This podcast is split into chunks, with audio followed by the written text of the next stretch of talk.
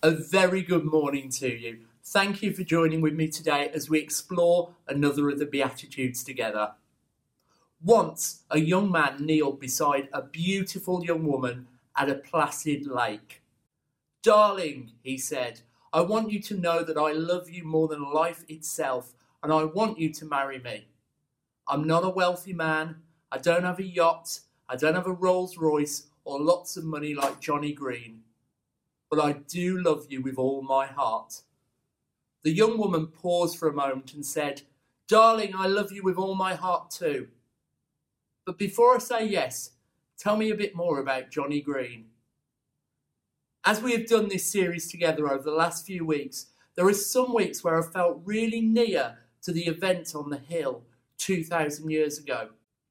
Those events where Jesus spoke to a rapt, listening crowd about these beautiful attitudes that validated many people who had felt isolated or forgotten by the system of their day.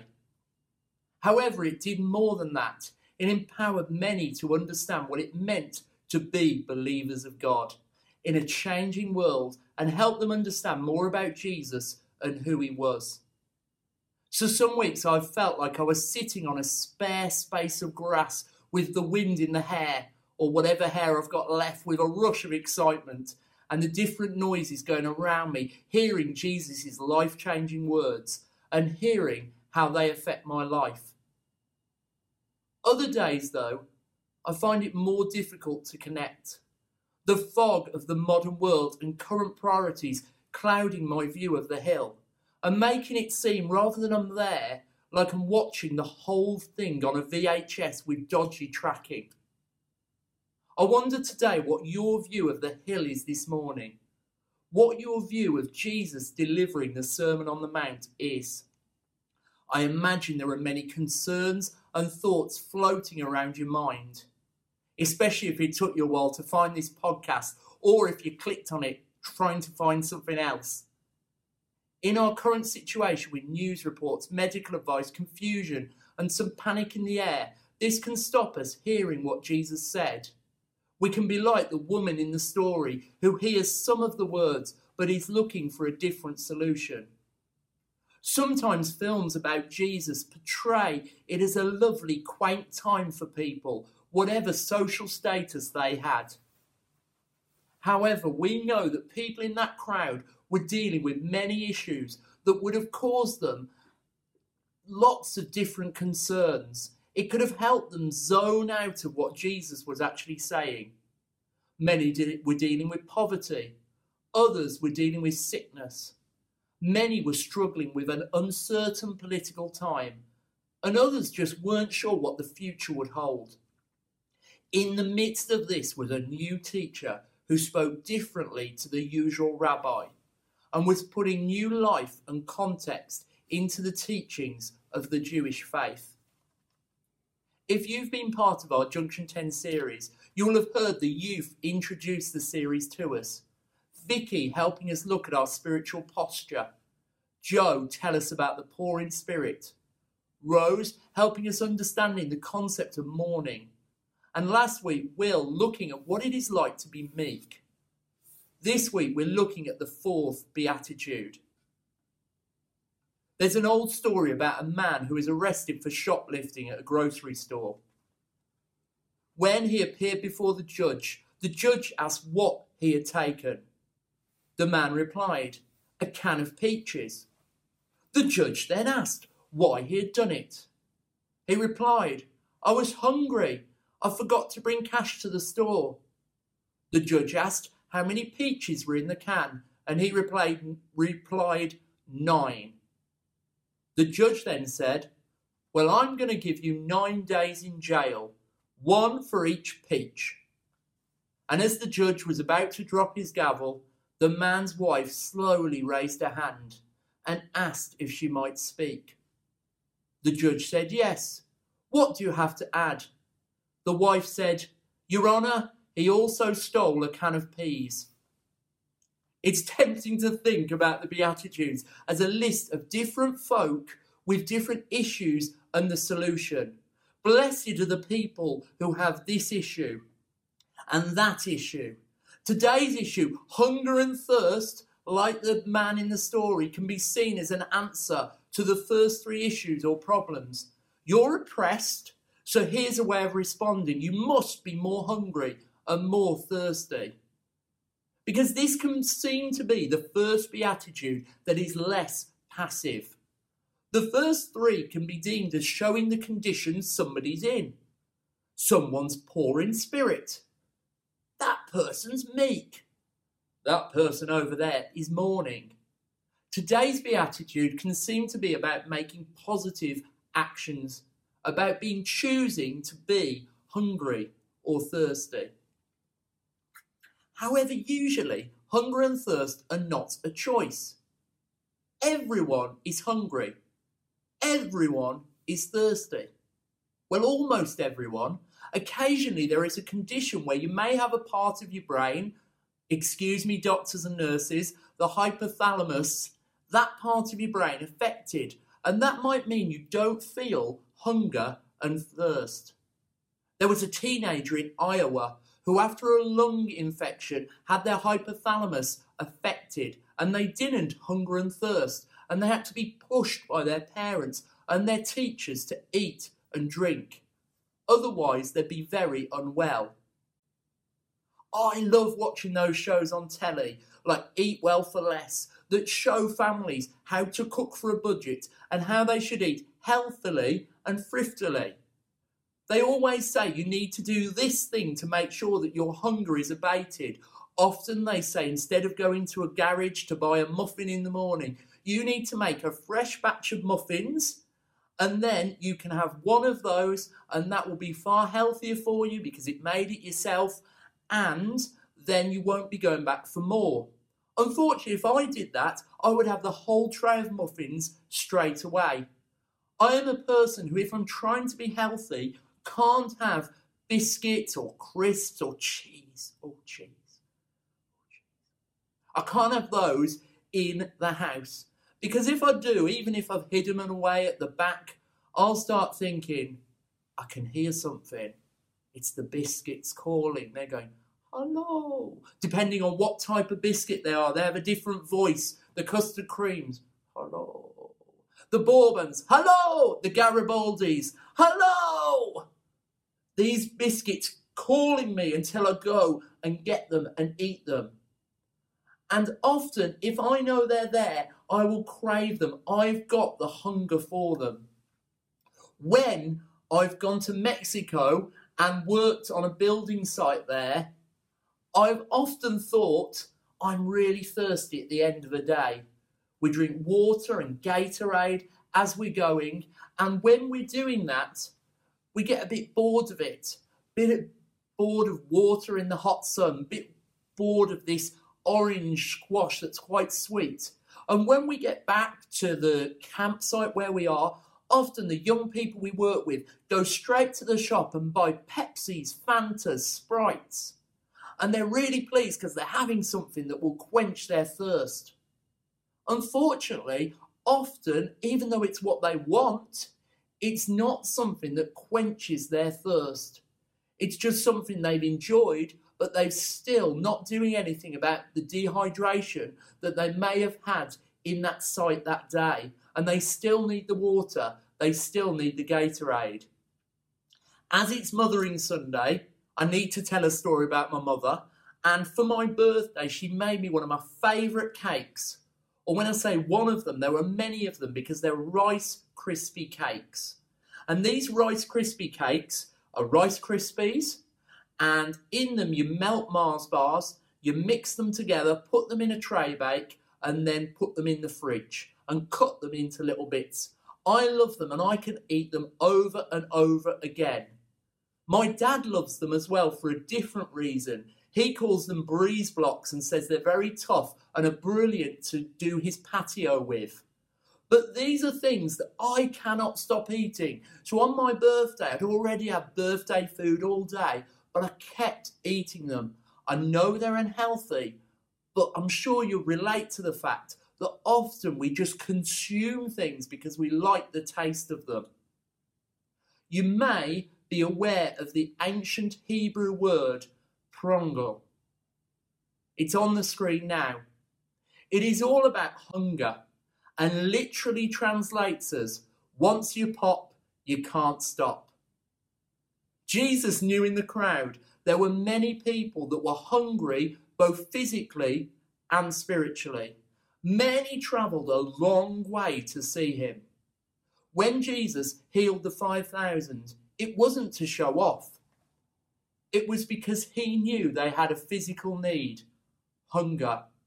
This physical need also arose from their spiritual need to hear Jesus' words that day.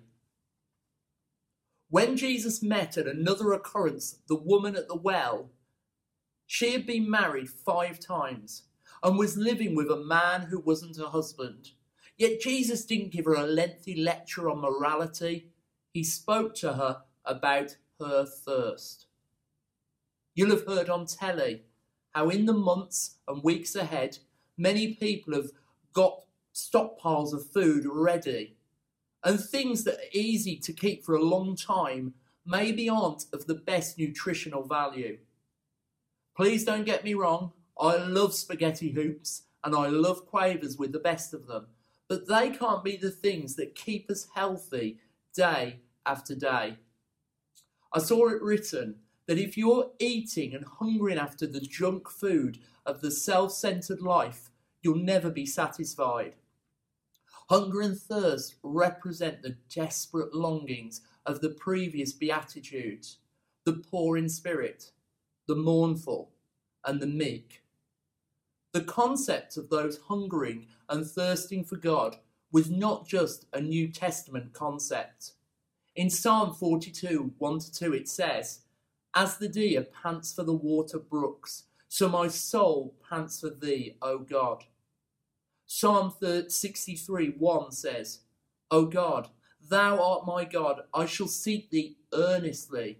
My soul thirsts for thee, my flesh yearns for thee, in a dry and weary land where there is no water.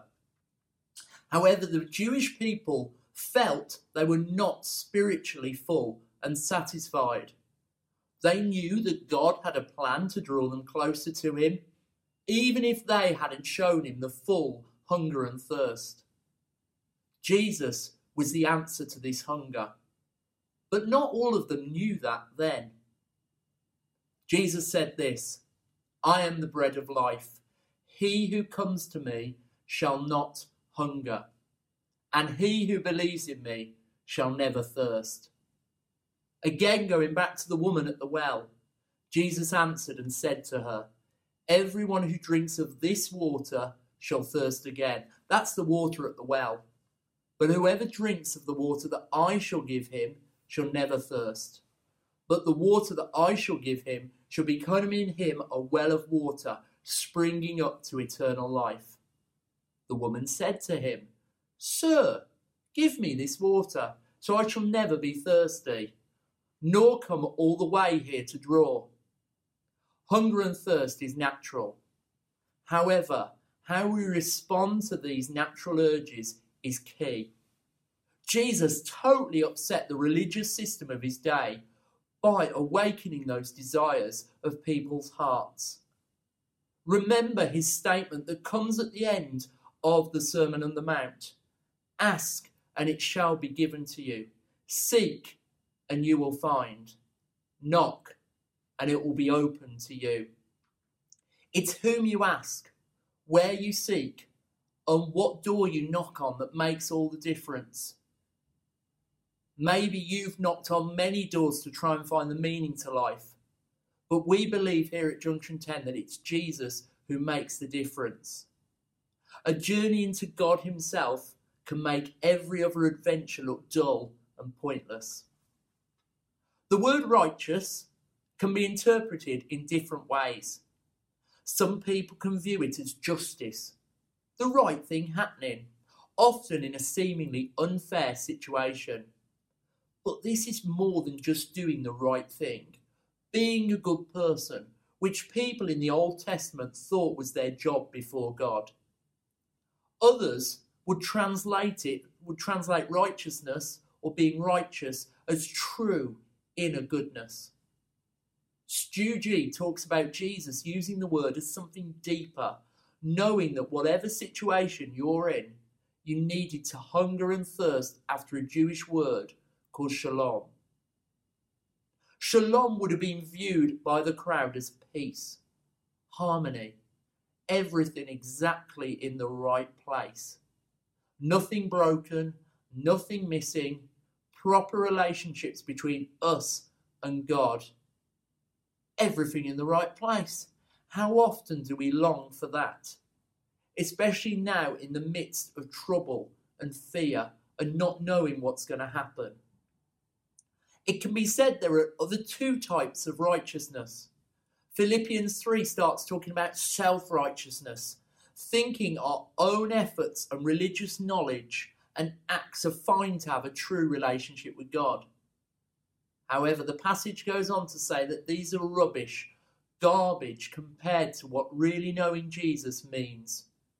On the screen now, you'll see the response to that saying what knowing Jesus truly means. The Beatitudes are a snapshot of what living with God can be for us. The rest of the New Testament shows us more of how we can do that and continue to grow in our hunger for Him. Our response should be turning our face to God as a sunflower turns towards the sun.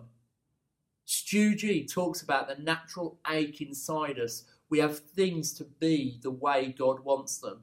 That hunger. In a time where many of us may feel more cut off from others or frustrated at the situation we find ourselves in, what natural aches come out in you? How do you express them to God? And how do you hear His answer for you? It says in this beatitude they shall be filled.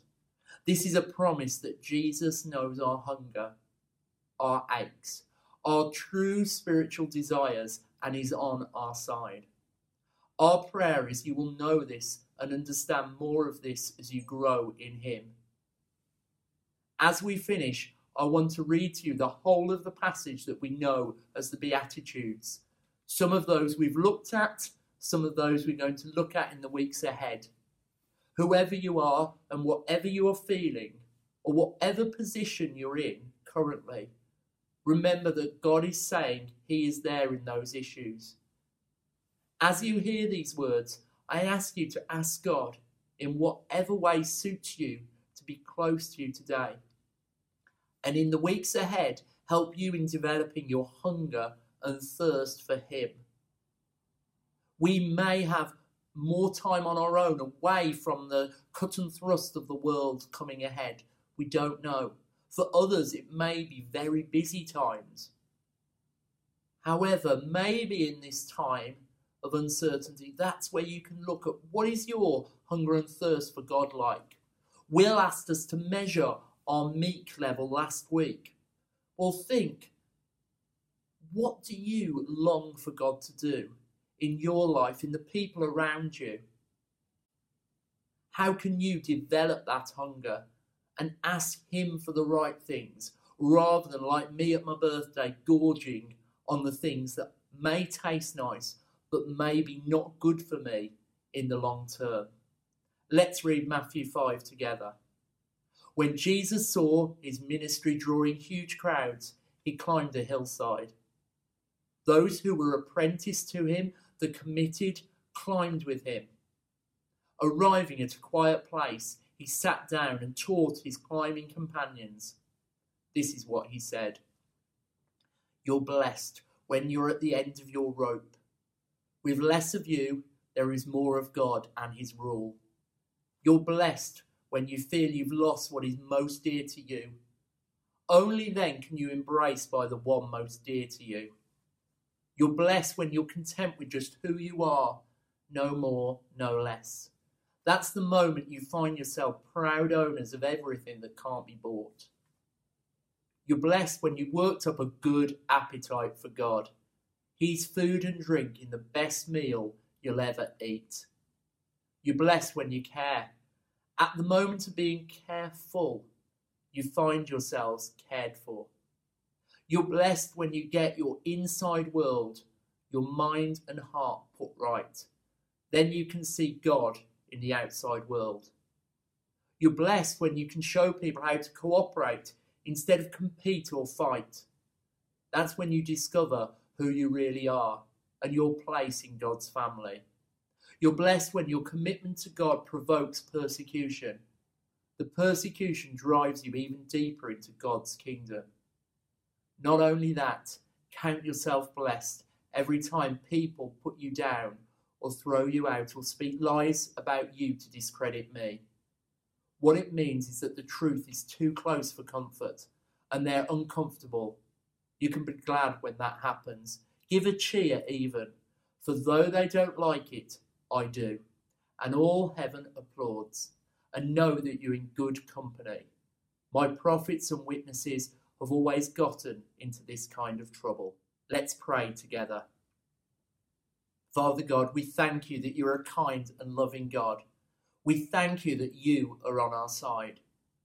We pray that everybody listening to this, their friends and family, would know that, and that they would be able to explore and develop together their hunger and thirst for you, and their offerings to you, what they do to serve you, would be something that pleases you and helps show your kingdom to others. Amen. Thank you for being with me this morning.